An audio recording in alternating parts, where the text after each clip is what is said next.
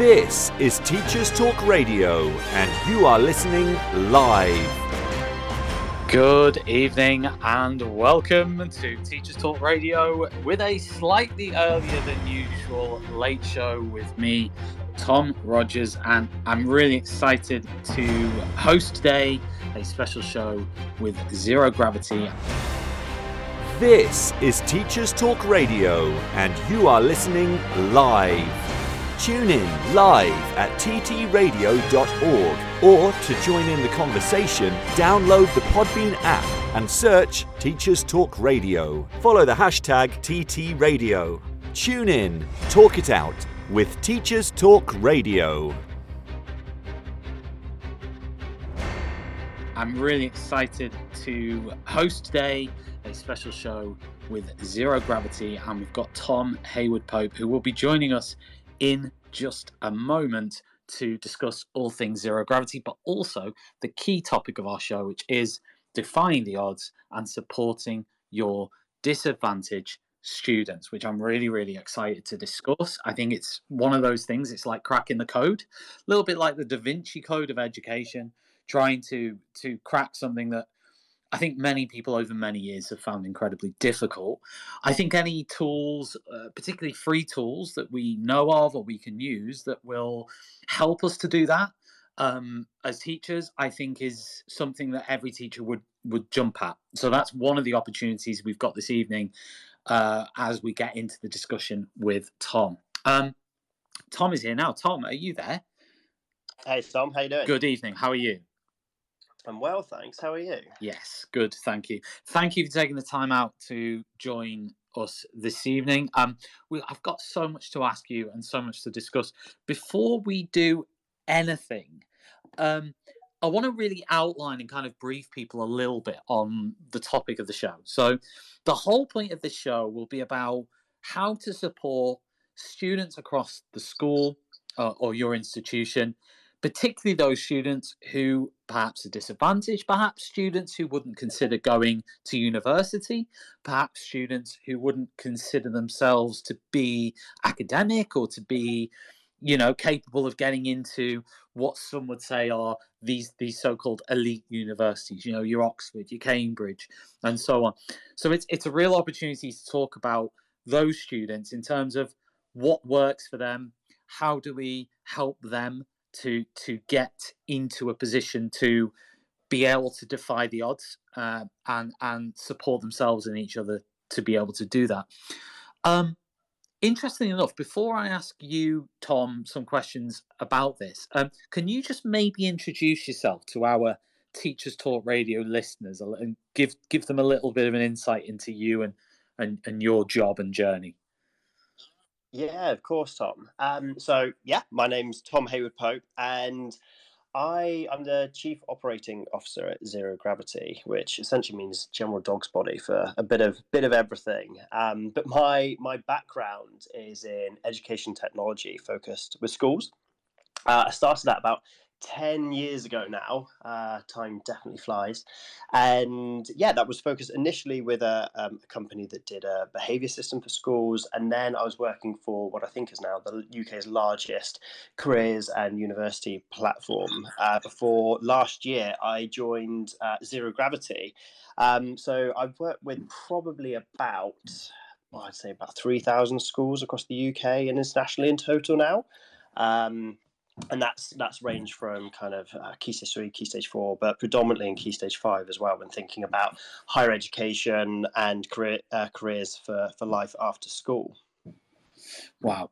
Um, I mean, tell us a little bit because uh, before we get into kind of zero gravity, which is which is an amazing free tool that schools can can use, just to make that clear from the beginning.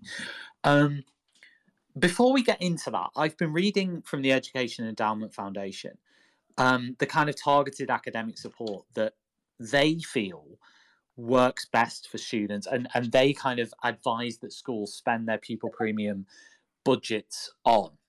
Um, and some of the things that they talk about are interventions to support language development, literacy, and numeracy, activities and resources to meet the specific needs of disadvantaged students, including SEND, teaching assistant deployment and intervention, Um, so, how or where you use teaching assistants, one to one and small group tuition. And then also the last one that they put there is peer tutoring. And then in the wider strategies column, they've got supporting attendance, supporting pupils' social, emotional, and behavioral needs, extracurricular activities, extended school time, including summer schools, breakfast clubs and meal provision, and communicating with and supporting parents. So there's a whole range of, of, of things there that they consider important to support disadvantaged students. Now, I wondered, Tom, what is zero gravity and how does zero gravity support disadvantaged students? Yeah, so Zero Gravity, um, we're, we, we're a tech mentoring platform ultimately. And what we do is we identify students that are from the bottom 40% of the opportunity spectrum. So think students from Polar 1 and 2 quintiles, Acorn 4 and 5 postcodes, were essentially, um, or sorry, free school meal students or students that spent time in care, students where um, opportunity isn't necessarily uh, surrounding them, I would say. But then they're also very um, uh, high high potential. So they will be either uh, very academic or in their own school's context, they'll be out, outperforming uh, the, the average GCSE score, uh, the average GCSE score of their school. So what we're trying to do is find the students that are really high potential, but from an area of low opportunity. And what we've done to date is match a student up through through our, our mentoring platform um, with a undergrad who is studying the subject that the sixth former would want to study at the university they aspire to go to. So, for example, if I wanted to go to University of Bristol study medicine, uh, we would find a, a an, an undergrad sorry who is studying uh, medicine at Bristol, and that undergrad would then act as my mentor and coach me through the application process to give me a bit of an insight into what university is like and hopefully just get rid of some of that imposter syndrome and instill confidence in, in me as the sixth former to help me navigate that application to what, what is ultimately a high, a high tariff institution. Yeah, absolutely. I mean, why do you why do you think then that something like zero gravity need, needs to exist? What what why is it there? Yeah, it's a really good question that one. Um, I think platforms like Zero Gravity are very successful because they, uh, well, we should I say, um, help provide that opportunity to students that otherwise may not be that well networked, might not have the the kind of community around them who who's navigated the the um, the uh, more, the more complex application processes. I mean, there was some research done by the ONS. Um, I think it was a couple of months ago, actually, Tom, but uh, that showed that if you come from a free school meals background, by the time you hit 30, um, the top 1% free school meal students uh, will be earning considerably less than their peers that went to independent schools. So the top 1% of free school meal students is earning on average about £63,000 a year, whereas the top 1% of uh, independent school students earning £180,000 a year, which is absolutely eye-watering when you think about it. This this research also even was um, controlled for attainment as well. So these would be students with the exact same uh, grade profile, or rather, should I say, adults now with the same um, the same grade profile, but ultimately it boils down to, to those networks. If you don't have a parent who's been to university, if you don't have uh, a, peer, uh, a peer, an individual, or maybe your school just isn't resourced well enough to kind of support you with the more nuanced application process of the BMAT or the LNAT, um, I think that's where mentoring can really come into its into its own. And that individual, that sixth former, can have that guided support on a one-to-one level to help them navigate that and be really successful with their applications. So, what does I, I mean? I'm just thinking now, not just a zero gravity mentor, but any mentor at kind of um, you know, kind of year 12, year 11, year 12 kind of time frame. What kind of thing? Why is why is mentoring a really good and important thing for students, and what training is needed for somebody to be a good mentor? I don't think there's a huge amount of training needed to yeah. be a great mentor. I think experience. I think a lot of people are already qualified to be mentors, especially yeah. if you've just navigated the process. If you're a first year university student and you've gone through the UCAS process, you've built your personal statement, you've gone for your interviews, you've done your assessments, you have that lived experience that will allow you to instill confidence and give that that very specific information on what the journey is like to a um, to, to, to someone that's trying to follow your footsteps. But i think it's ultimately about instilling confidence in someone that, that they that they can do it. Um, it's about it's, it's quite funny to think about positive affirmations you keep on saying i can do it i can do it i can do it you're more likely to be able to do it. Um, but if you have someone then telling you no you you can do it this is how i found it this is the process you can really be the catalyst for someone's success there. Yeah it's interesting because i mean as i mentioned earlier the education endowment foundation have published various documents on on kind of supporting students and supporting disadvantaged students. One of the things they do talk about is this idea of like um, peer tutoring, I guess, which and there's some similarities between that and I guess mentoring. I know with zero gravity, I think correct me if I'm wrong, they get a mentoring meeting each week with someone. Yeah, absolutely. So yeah. what what will happen is is our our matching algorithm will um, find me, uh, an individual from uh, well, I'm, I'm, from the Forest of Dean in Gloucestershire. We'll find me who wants to go and study business at, at a target university. We will find that mentor on the our algorithm match match based on um, university university subject, and then through our through our tech platform, for one hour a week, the mentee and mentor will meet up, and the mentor will give guidance to the, the mentee, the sick former, to navigate that, navigate whatever process it is that I'm going through, whether a simple personal statement application, I say simple, not simple for everyone, or whether it's a more complex Oxbridge application where you've got your, your interviews and your assessments. I, I, w- I would have a coach there, effectively, someone to someone to take me through.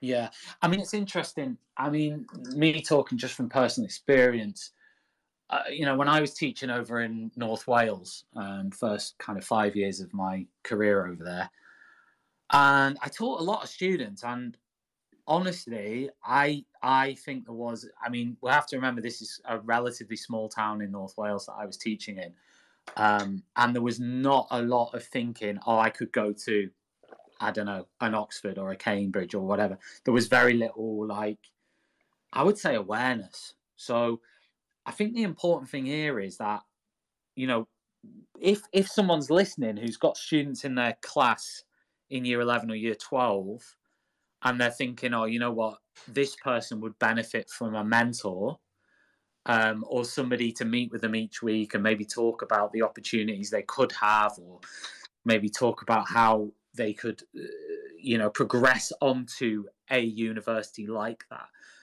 Um, I mean, what do they do? I mean, do they have to apply? Do they? I mean, what does the teacher have to do, and what do they have to do?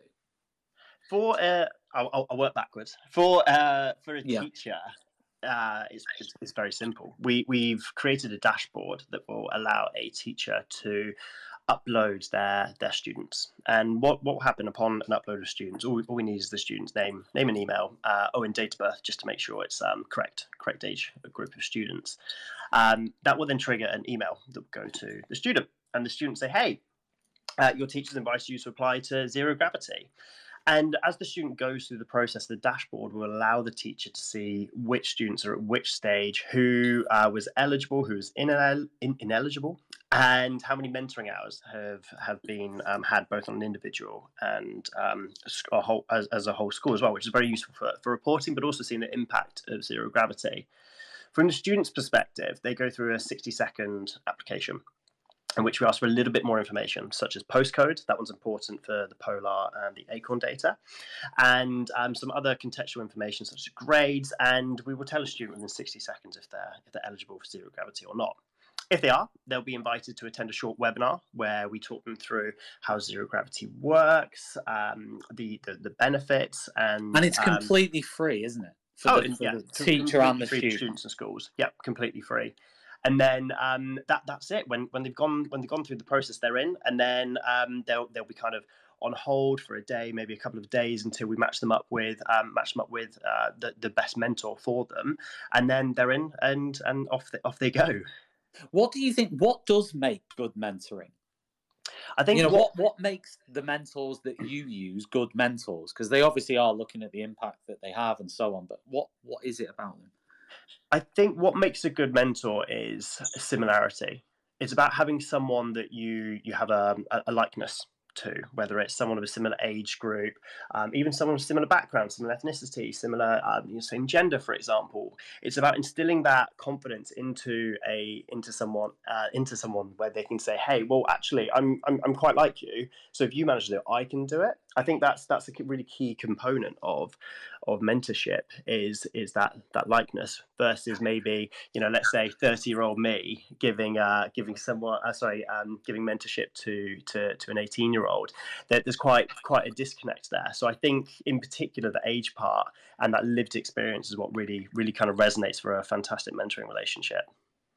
What what what kind of thing i mean imagine how long do the sessions last these mentoring sessions uh, it's down to the individual and what, what they have to cover. Usually, we say about an hour uh, per, per session, sometimes shorter, sometimes a bit longer. Depends depends what um, each, each partnership are going through. Okay, so let's say in your typical session, I know half an hour, or whatever. What mm-hmm. kind of things might the me- might a mentor do through zero gravity? Because this might give ideas to teachers as well in terms of internally for them within programs they already have existing in terms of the sorts of things that might be asked or said or developed through these sessions.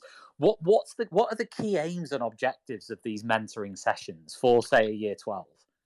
That's a really good question. the The whole program is designed to upskill a a, a school student, a mentee, excuse me, um, for whatever subject and university is they're applying to. So, for example, if I was looking to apply for medicine, we will take the um, uh, sorry, the mentor would take the mentee through um, about five different modules, as it were. So that would be covering um, what life's like at university. It would be covering uh, personal statements, admissions tests um, preparing for interviews, your BMAT, uh, so on and so forth, you, your UCAT. And in that session, I think what what would generally be happening is the the mentee will be asking, well, what what's it actually like? because uh, I think a lot of the time when when we all try and give students um, advice and guidance, many of us haven't gone through that process, and having someone that's just done it is able to really put the meat on the bones. I would say on on actually what is it like what are they what are they looking for also what's it like at uni one thing we found as well, Tom, is that after um, the students go through those modules, often the the mentoring um, partnerships continue past the past the January um, UCAS deadline, and the mentors will then stay on to provide uh, kind of exam revision uh, tips as well, just to make sure they're really kind of kicking the ball into the back of the net for their mentee and making sure they do get into their their top choice uni. Yeah, yeah. I mean, I suppose the only reason I asked there is that we we know there's a huge amount of pressure on curriculum time and and students time and stuff like that. So I guess schools would say, right, okay, what, we're going to allocate this time. You know, what's going to happen in the time? What are the what are the outcomes of it? I mean, I'm guessing part of it as well is is is like building that confidence, isn't it? I mean, why?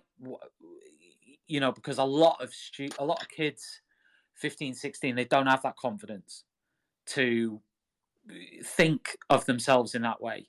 Mm. So I guess it's really important. these people are already in those situations in Oxford or Cambridge or whatever, aren't they?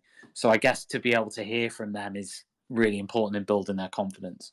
It really is, Tom. And uh, if, if, anyone wants to take a look, actually, we um, we did some work with uh, UCAS on the effectively what is the efficacy of our work, and there's an impact report on our website that shows that for Oxbridge applications in particular, zero gravity mentoring will double a student's chances of getting in. And for the, the, the less complicated, should I say, and by complicated I mean fewer steps of applications, zero gravity mentoring will increase students' chances by about 40% of getting into that top choice uni. And I think it is for exactly that. It's it's that time that often um, schools simply they, they don't have the resource um, to, to put in on a one to one level like that that uh, um, enhances a student's knowledge, but also allows them to um, allows them to uh, effectively na- navigate that process, um, and then also instill the confidence in them as well. Having someone who's, like I said, just that little bit further ahead of them, um, say, you know what, you you you can absolutely do this. Yeah, yeah. I mean, uh, so I mean, if you're a teacher, I suppose in in my head, I'm thinking, well there's there's not many downsides to this, is there? I mean, I can get a free a free weekly mentoring session for any of my year 12s um, to support them in I say any, they'd have to apply, wouldn't they? But I mean, you know, They'd have to be eligible. Yeah, yeah. yeah, they'd have to be eligible. But essentially, any of my students, if I work in a state school, could apply for this and then benefit from it. Uh, and I think when I was reading the website earlier, it said that to get those sessions through, say like year thirteen, it's good if they apply towards the end of year twelve. Would that be would that be right? I mean, I mean, you do offer it all the way through year, th- so a year thirteen could apply as well, couldn't they? Yeah, we we are right now. We are pairing year 13s, and we will be until uh, the end of November. Um, and they'll be taking priority over the year 12s. The year 12s who are signing up won't be put in a match just yet. We'll be doing that in the spring, but they will go into uh, the platform where they will have access to. Um, uh, masterclasses and content to support them with subject exploration um, and also to get, that inside track nice and early before then in the spring we match them up with with their mentor but right now just due to the timescales of the UCAS application, uh, prioritizing year, year 13s right now. Yeah, of course. Right. I mean, in terms of success stories and impact, what what has happened since zero? I mean, give us a bit of a timeline if you can as well on on this thing called zero gravity because I believe it was actually set up in 2020. But again, correct me if I'm wrong. I think it was smidge before then. Uh, Okay. So Joe, who founded Zero Gravity, um, he he comes from a low income background in Yorkshire, and um, to use his own words, managed to defy the odds to get himself a place at Oxford. And he he used his experiences uh, a catalyst as inspiration for setting up um, a pilot, which called Access Oxbridge at the time, where he built uh, some some some tech to allow for mentoring of about I think 1,000 students, and he did this from uh, his student bedroom with a budget of 200 quid. And what he then managed to do was um, grow out, rebrand, and create Zero Gravity about the week before we all went into lockdown in March 2020. And since then, um, we've managed to mentor over 3,000 students into top unis. And we've grown our own team out to about 20 people now, hopefully 24 by the end of the year. And what we're really nailing right now, we're um, we're just launching. Um, this is very exciting. Is our career accelerator programs, where we take those same students that we've mentored into top universities, and then when they're at university, we're then mentoring them into top careers, whereby we will match them up with graduates who are uh, not studying and not studying at all, who are doing the jobs that the same socially mobile undergrads want to be doing, and we will then help them reach that top career. So, in short, we will start working with a student in year 12 and then carry them the whole way through through our platform Yeah. until they're in their graduate career, really focusing on on the ultimate outcome of getting getting that job at the end of the process. What barriers do you think there are for young people to get into a so-called elite university? Ooh, that's a really good question. I think Where did you Where did you go to uni, Tom? I went to Surrey, the University of Surrey, Okay. and I think I chose Surrey, a great uni. Um, I think I chose Surrey because they put my name on the prospectus, and I thought, oh, you know what, high quality uni there. They they they, they really know what they're doing. Um, and I, I focused a bit on graduate outcomes. I know they do very well on graduate outcomes. But I had I had no idea on really on um, the the fact that Russell Group carries you know a bit of weight, for example. Um, Yeah. and I, I probably should have done a bit more research rather than just looking at league table and prospectuses. But I think that's exactly it. It's about networks and knowledge. If you are the first in your family to go to university, if you um, uh, if you if no one's even kind of told you you could aspire to Oxford or Cambridge, that's before you even think about how you navigate the application process. If you're lacking that confidence, if you're if you've got a lot of imposter syndrome, you're not even going going to try. And I think that's the main thing we see with uh, the the thousands of students that we work with when when we get their case studies through. You see imposter syndrome mentioned so so much. They're all doubting themselves because they'll be the first person to to try to do that. Um, so I would say yeah, networks, knowledge, and I'll, I'll definitely throw um, imposter syndrome onto the end of that one as well. Do you think? I mean, obviously, there's a lot. There's been. There's always a lot of debate about higher education, the costs involved, the process involved, and everything. And and I've seen tweets know, recently from people who've said, "Well, I, I didn't go to university, and you know, and I, I, I you know, that that was much better for me." And I think you know, there there, there are many who who would argue that the university path is one path it's not necessarily better than other paths and and equally maybe they'd say that about certain universities versus certain other universities. You know, I mean, what what would you say to that? I mean, do you think that university is still the kind of go-to place to go? I my personal view is both. I want be- your view and zero gravity view. oh well, fine. I, I can share both for both. The Yeah. the best the best opportunity for a young person is whatever's best for them. Going to university is not infinitely better than um, going on, let's say, a degree apprenticeship, or let's say um, a level two apprenticeship, or going straight into work, or starting your own business. It, it, it's far too nuanced to kind of say is one better than the other. And the same goes for zero gravity as well. We do focus um, exclusively on um, that into university path but we don't say that you have to go to russell group we have to go to you know a top university. We focus on helping students get into their chosen university and i think that's the really really key point is and I've, I've spent years doing this is making sure that students choose the opportunity that's right for them. They have the information to choose the right opportunities um, so that they are making a fully informed decision but then ultimately they choose what's right for them not what uh, maybe society or what um, individuals are kind of pushing them into so yeah that's that that one i'll, I'll stick for me and zero gravity Spot on. I mean, I've I've invited. We've got Sam, and we've also got Miss Lawton, who's a trainee geography teacher in at the moment. So I, I'll ask anyone, either Sam or Miss Lawton, if you want to come in and kind of join the conversation, then then feel free to do so. I mean, what I would like to move on to now, Tom, if possible, is is I mean, this is I guess is a wider question, and it links back to why zero gravity was set up or what what it kind of aims to do, I guess. But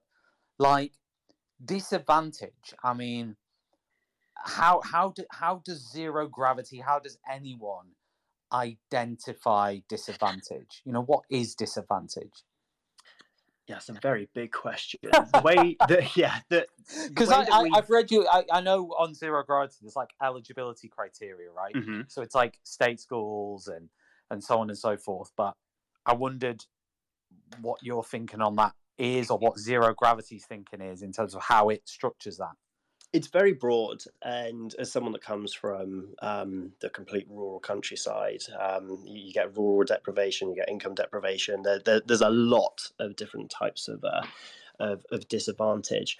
And the way that we do it we essentially look for students where opportunity isn't quite as present.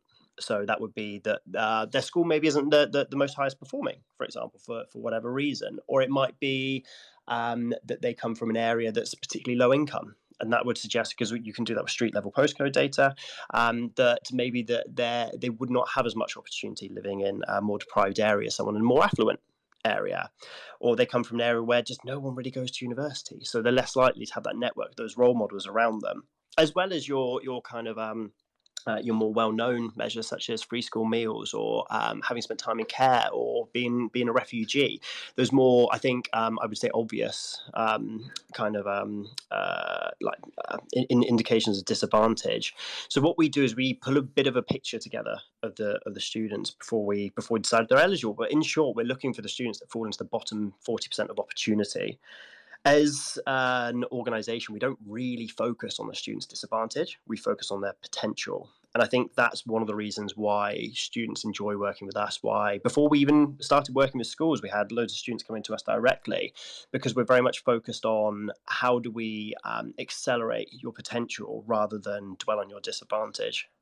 Yeah, yeah. I mean, it, it just. I mean, the reason I asked it just interests me. You know, the whole kind of concept behind it and and the concept of disadvantage in in general. I mean, tell us a little bit more, if you can, about the impact of zero gravity on the people who have been mentored by somebody who was at one of the universities. Yeah, so many, so many, so many, so many good case studies. Um, from a statistical point of view, um, I know that about eighty percent of our of our mentees got into their first choice uni, and um, about ninety four of them uh, attributed their success to uh, ninety four percent. Sorry, attributed their success to zero gravity, which is always always nice. Um, but some of the some of the fantastic case studies. Um, I mean, we've got um, Miliers, for example. She um, she comes from a traveller background, and she I think she was homeschooled, and she is now, I think, one of the first, if not the first, uh, person from a traveller background to go to uh, an Oxbridge University. And we've just had the success of her little sister doing the exact same thing. We've also got a fantastic young chap called called Brad. Uh, he um, used zero gravity to, I think, initially apply to Durham, and then went, "Oh, actually, I'm gonna I'm gonna reapply." And then uh, got matched up with a Cambridge mentor, and he's off to Cambridge.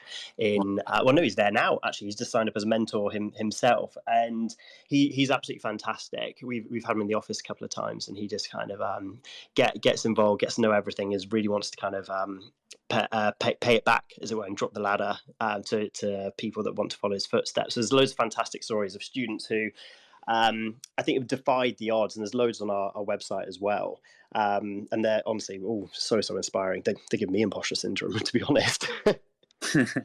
I mean, my, my other question, I guess, is about um, is about how zero. If you're just joining us, by the way, uh, I know Mick's here. I know we've got um, eight Mrs. Bench. Thank you for joining us, Mrs. Bench. I appreciate it. Um, we we uh, one of the things I was going to ask you is anyone who's just joined. We're talking about zero gravity, which is a free service for uh, students to help them get into elite university. So they offer free mentoring and and uh, I guess you call it peer mentoring in a way, wouldn't you, Tom? In in some senses, it's, it's somebody, yeah, it's someone who's it's someone who's already got into the university who will be doing the mentoring. But essentially, it's free for any student to apply to be able to do through their teacher. Teachers can can get involved too and and have a look at it. But one of the things I was going to ask is why and how is this free for schools and the students? I've been asked that question so many times. Um, yeah, almost seems too good to be true, doesn't it? Yeah. Why? uh, why is very easy one. If it wasn't, we'd be exacerbating the problem, not not solving it. Um, the the sort of students we work with are not the ones with a budget to to, to pay for for a service like this. So we're, we're free for schools and students forever. That's that that's the whole purpose. If we if we started charging, then that would um, I think, very much limit our reach and our capacity. The, the whole point of being a tech company and focusing on this problem is so we can reach students from all four corners of, of the UK. And that that's very much why. The how is we work with our employer partners when the students are then at university to mentor them into top careers. Uh, so, as I said, picking that student up, working with them throughout sixth form, then when they get to university, uh, democratizing that information opportunity, letting them know about the vacation schemes, the grad schemes, the internships that um, I think most people don't realize you need to apply for in, in first year and really get ahead of the game. That's that's where that's where the money comes in for us. And like I said, if we charged schools, if we charge students, then that really would not help our, our social mission, which is to propel uh, high potential low income students into world class universities and careers. We'd be probably missing out nearly all of the ones that we actually wanted to reach. Why do you think mentoring, and this is where I'm going to totally invite anyone else to get involved here in this conversation, because I'm sure there's teachers listening or people who are listening who who may have introduced mentoring on some level into their school or they have experience of it within their environment. Uh, but I wondered, why do you think mentoring, because presumably you do think this, is better than maybe other things that they could spend their time on? So you know, there's lots of things that a student could spend their, that extra 30 minutes a week on or an hour a week on. Why do you think mentoring, particularly, is more impactful or so impactful? And that's the path that you've chosen to go down? I think the reason why it's so impactful, I couldn't comment on on more without without something more specific. Yeah. But the reason it's so impactful is it's around that instilling of confidence, that imposter syndrome, and being able to ask those really, really specific questions on your subject, the university you want to go to, from someone that's already there.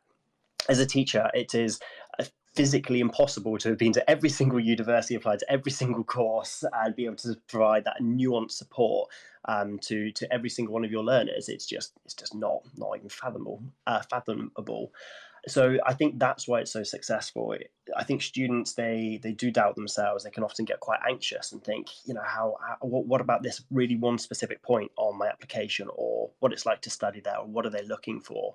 And being able to go to someone that's in the position already, I think that that's it. And it's very much around, um, like, like like I said before, Tom, just getting rid of that imposter syndrome and I think very much focusing on those, those affirmations as possible selves. Uh, I, I, think it was a study done in the 80s, actually. Uh, I think it's called the study of possible selves.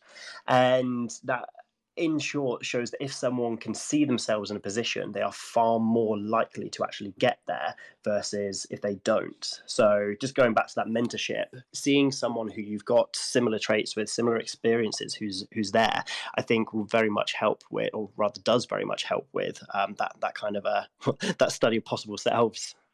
How does I mean, presumably zero gravity. I mean, in terms of the, these application forms for you know Oxford or Cambridge or whatever. I don't have any experience of those myself. I, I, I presumably you've seen some of the, these processes or you know about them, or mm-hmm. certainly the mentors will. I mean, they're obviously challenging. I mean, what what are the do you know what the components are of these application processes to get into these places? It'll totally depend on the course, but uh, you will get some some uh, institutions, sorry, um, uh, that will simply ask for a personal statement and again, I say simply, when you've got a blank sheet of paper and you need to put 4,000 characters on, on it that is effectively your application to university, it's not so simple. But for um, different courses such as medicine, you've got your your UCAT, your BMAT, um, you have interviews, you have assessments. There's so many different steps, and each one will be different per institution and per course that you're applying to. Which again is why I think having having a mentor who who's been been been there and done it and it's just just you know ultimately a few months ahead of you um, i think that's why it instills so much confidence and support in the student because it can be pretty nuanced. And i think when you're used to the school system, maybe let's say you're going, you know, you're driving, you know, you're catching the train to a, a, a, big a big university, and it's a different environment, and you know you're being assessed. That can be pretty daunting. So almost by having someone saying to you beforehand, actually, you know, when you walk in the room, this is the sort of thing to expect. Don't worry too much about this. And then when that happens, you feel far more equipped because you've had someone tell you their experience of what it's like before you've actually walked through the door. Yeah, absolutely. Because I I know that it can be really daunting at that kind of time, isn't it? To see universities like that, maybe you visit one and it's like, oh my god, this is out of my this is out of my league or this is out of my remit or you know I don't belong here or whatever, whatever.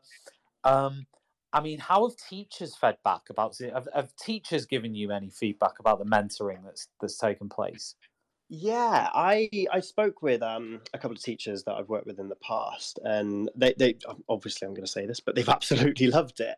Um, I think they've seen the impact of their of their students. We we had an intern working um, working with us who came from one of our zero gravity partner schools, and the intern is how how the school found out about it, and she was raving um, and, and, she knew zero gravity before before I even um, uh, before I'd even joined here. And I think that that's really it. They see the impact, they see the destinations of of their of their learners, but then they hear how passionately our, our, our, members, their students, talk about talk about their experience with zero gravity, and it's the um, I would not have uh, achieved this if it was not for sort of sentences that I think really really um, kind of land with, with with our school partners.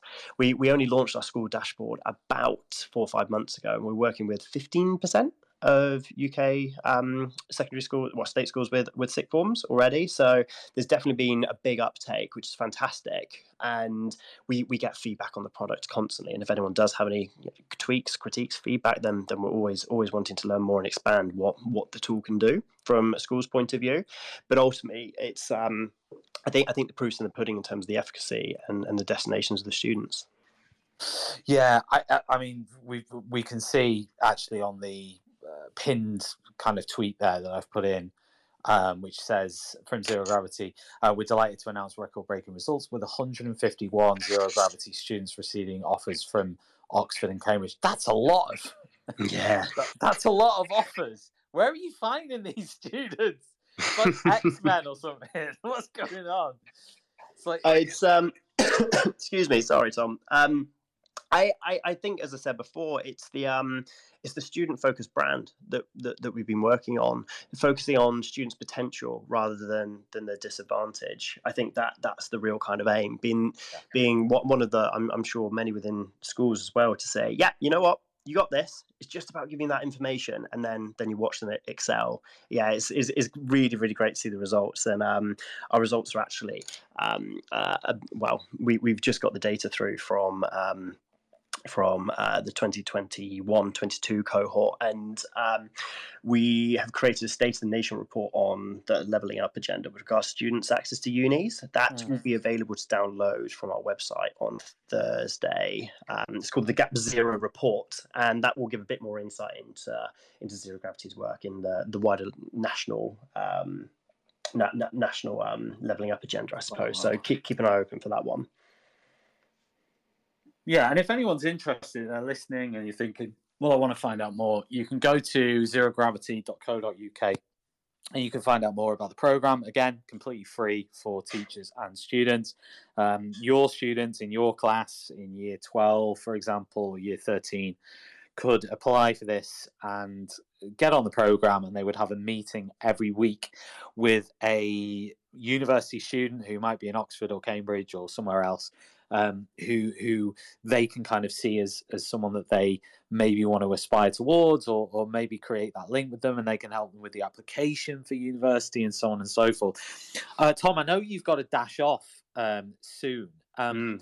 but what would be your what would be your kind of key points that you'd want to make to teachers about zero gravity? What would what would your I don't want to call them final remarks. That sounds a bit morbid, but what would be your, you know, your kind of like things you would want to say to teachers about zero gravity?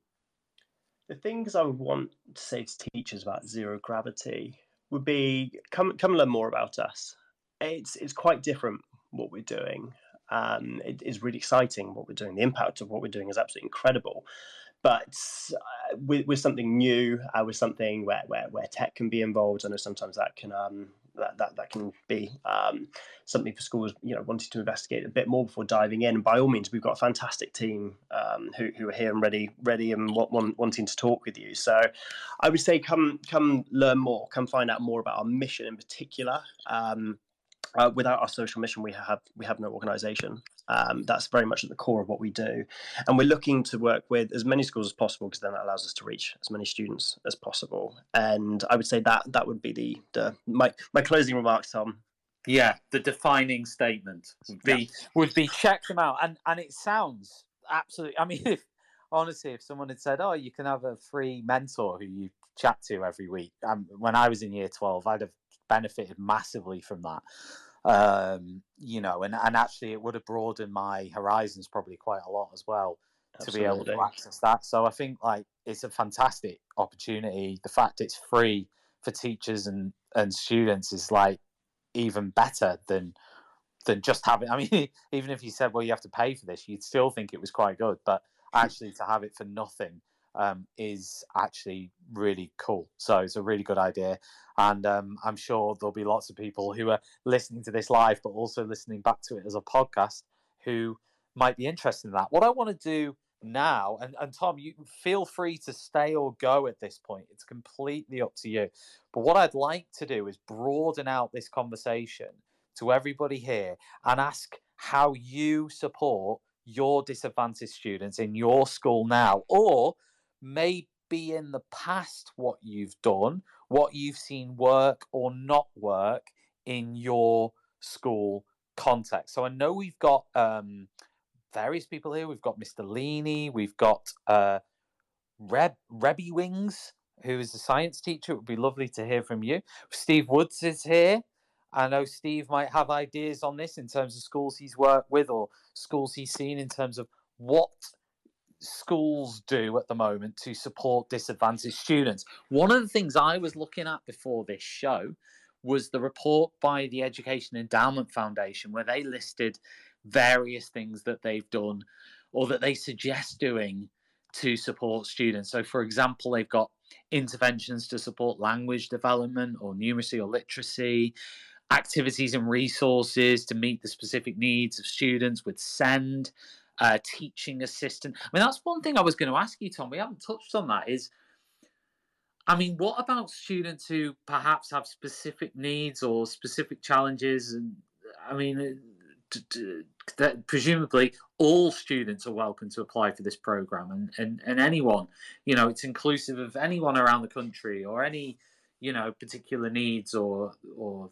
um, things that need to be taken into account absolutely tom. Um, especially the, the, the geographical part. Um, we um, Joe, our founder, comes from from Yorkshire. I come from Gloucestershire, and I think traditionally in, in our sort of areas, there's not a huge number of programs that that are there to support support people necessarily uh, compared to let's say inner city London or, or you know any, any inner city, and particularly if students are from like a care background, refugee status, then they they are the exact sort of students that, that we're looking for. The students where opportunity maybe wouldn't have been as, as forthcoming as as their peers. So one hundred percent. Yeah, uh, so that's one of them. There is is is uh, one of the things that the EEF recommend is is resources and activities to support disadvantaged students. And I, I, think mentoring would fall under that anyway. Um, teaching assistant deployment and interventions is one of the things. I don't know whether anyone listening has experience of that in their school. Use of teaching assistants. I honestly think that's one of the things that actually, I just don't think a lot of schools do it particularly well. I, I think that teaching assistants in terms of how they could be deployed and, and how they could intervene. I think there's a huge amount of work and development in that area. Um, I know that in primary school, I think they do a significantly better job than in secondary school with that. I think my experience is that it's an overlooked area. Yes, deployment, perhaps they they get that bit right but then in terms of how teaching assistants intervene and and how they get involved with learners i think that's an issue where i think secondary schools have a, have a lot of work and development to do. I mean from my experience as a teacher i don't necessarily think that you know I had the time or, or, or certainly the TAs were given the direction by anyone else in terms of right this is what the best things for you to do are, or this is how we're going to utilize you. Thought in put being put into that in terms of ways to use people the best. And then we've got one to one and small group tuition uh, is one of the things that that many schools use to support disadvantaged students. Um, and again, you know, you think about the huge tutoring program that's come about in the last year or two, um, where schools can access tutoring. Um, and again, whether that's worked or not, I don't know. But certainly, there's been a huge drive for more kind of one-to-one and small group tuition happening outside of the classroom during lesson time, usually, but also after school. Um, and it is one of the things that the EEF themselves said can have a big impact is one-to-one tuition. Um, so it'll be interesting to see the results of that. I don't think we're going to see the national tutoring program results probably for another year or two filter through, but it'll be interesting when it does happen. Another thing that the EEF mentioned is peer tutoring. Again, I don't know whether anyone here has any experience of that in terms of how that's worked when you've introduced it into schools. I've been in schools where peer tutoring has worked really, really well. Um, for example, where we where I've had in fact, I ran a program many moons ago, which was year 12s working with year, I think it was year sevens actually. Uh, I was kind of peer tutoring. I mean, obviously, there's lots of different ways this can work. You can have like a six former support and a six former. You can have like a vertical um, uh, tutoring or mentoring system where you've got people who are much older, like zero gravity, tutoring someone who is who is younger I think different systems can work well. I'd be interested to hear does peer tutoring work in your opinion? And then we've got the wider strategies um, that the EF say that schools are using. Um, one of them is pretty obvious, which is supporting pupils' social, emotional, and behavioural needs, which I think comes in under what happens in lessons as well. Actually, I think it, it, I think that's the whole school. I think that's the culture of the school to support all students, supporting pupils' social, emotional, and behavioural needs. So there's a huge amount of things within there. Um, supporting attendance. Um, Tom, when, when do zero gravity sessions actually take place? Do they take place during school hours or after school hours or what? It's a mix. The majority of the mentoring sessions that we see happen after 5 p.m. On, on, on weekdays, so generally out of out of school time. If a school did want to uh, allow allow students to allocate some time, then of course that's that's they're, they're more than welcome to do so. What the mentees and mentors, the sixth formers and undergrads will do is on, on the platform is they will both effectively put their, their availability. So am I free in mornings, afternoons, evenings, or Monday, Tuesday, Wednesday, Thursday, Friday, Saturday, Sunday? And then from that um, they, they will they will pick um, they, they will pick the slots to book in their session. So it's on, on the students to work out when when they're free and, and, and manage their diaries. So there's no no dependence on any any school school lesson time or anything like that. They don't well shouldn't shouldn't interfere. Yeah, spot on. I mean, uh, this is the thing as well. It's like I mentioned that because the uh, talk about supporting attendance, and I'm just wondering whether having that regular mentor might actually support attendance because they might be thinking, well, my mentor, you know, has said I need to do this, this, and this, and maybe that would fire them up to attend more or to get engaged a bit more if they can develop that relationship with their mentor. You know, it might actually inspire more school attendance or better school attendance. I could, I could definitely. I, I don't have any any data. No, no, of course, back not. it up. But I, I could definitely see that happening. I think when someone's got confidence, they're they're more engaged, they're more focused. If they, as I said, think, think about those possible selves. If if you can see it within your sight and you know what you need to do to get there, um, I think often that can contextualize what, what you're working on and give you uh, give you um, a lot more drive, I suppose, than, than, than maybe you would have had in the first place. Yeah, yeah, absolutely. I mean, in terms of how schools support attendance, well, there's a whole range of things that schools do. And this this report I'm actually reading on the EEF website is within the context of the pupil premium and the spending from the pupil premium and what schools tend to spend it on. One of those areas is is attendance. Another one is extracurricular activities. So we've got things like sports, outdoor activities, arts, culture, trips, um, I guess what you'd call building the cultural capital and giving opportunities for students to do things after school. Um, and I, I, I, would say that's key. I, I, think that's probably one of the most key ones that I've been through here. What I've seen from students who have engaged with extracurricular activities has been mind boggling in some cases. And um, just to see their confidence grow, to see them develop or learn new skills, to see them just become more mature in many respects through that. I think it's it's mad how what big an impact extracurricular activities can have. Perhaps within school as well, getting those extracurricular activities doesn't have to be after school, but extracurricular can mean activities within the school day, any time really when students have any kind of time to to do anything and being able to offer that, encourage it, and so on. And then we've got ex- extended school time, like summer schools and stuff. Now, a lot of schools have started doing that. I don't know whether anyone who's in in the space or in the show now. Obviously, many will probably be listening back to this as a podcast. But if you're listening and you're thinking, well, do does extending the school day work? Um, Tom, I don't know if you've got an opinion on that, but I personally I'm not convinced that extending the school day is the way. Do you know what I, I mean? I can imagine if I said in front of all these teachers listening, extend the school day, I'd be very, very unpopular. Um, I think facilitating opportunities for students out, outside of school time, yeah, or the extracurriculars that you mentioned before, Tom, are, are pivotal in building a well a well rounded individual, which will ultimately help them get into get into a career, um, help them at university, all those different things. But yeah, I couldn't personally couldn't say I'm well, well clued up enough as to whether we should be extending the school day, and I don't want to uh, make myself a very unpopular man on on, on this interview. yeah, no problem. Um, but yeah, I mean, my my opinion is I, I don't know if that's the way forward, really. Um, and we've also got summer schools, and then there's like breakfast clubs, meal provision, communicating with and supporting parents. I mean, for, for you, Tom, like with like the parents and that. I mean, how do they? how do they respond to zero gravity? I mean, do, does zero gravity have anything to do with the parents? Not directly. No. We we do uh, provide documentation that the school can that the school can send home. Uh, as well as your introductory PowerPoints, uh, little videos, those, those sorts yeah. of things to just preface zero gravity before schools refer their students. We do have a, a pro forma letter that, that can be sent home, and occasionally we'll, we'll get messages from parents, um, uh, usually, usually kind of championing championing what we're what we're doing, uh, which is always nice. Or they just have some some some specific questions. We're always happy to answer, but it's not something whereby we, we deal with parents directly on a on a day to day basis. Got you, got you.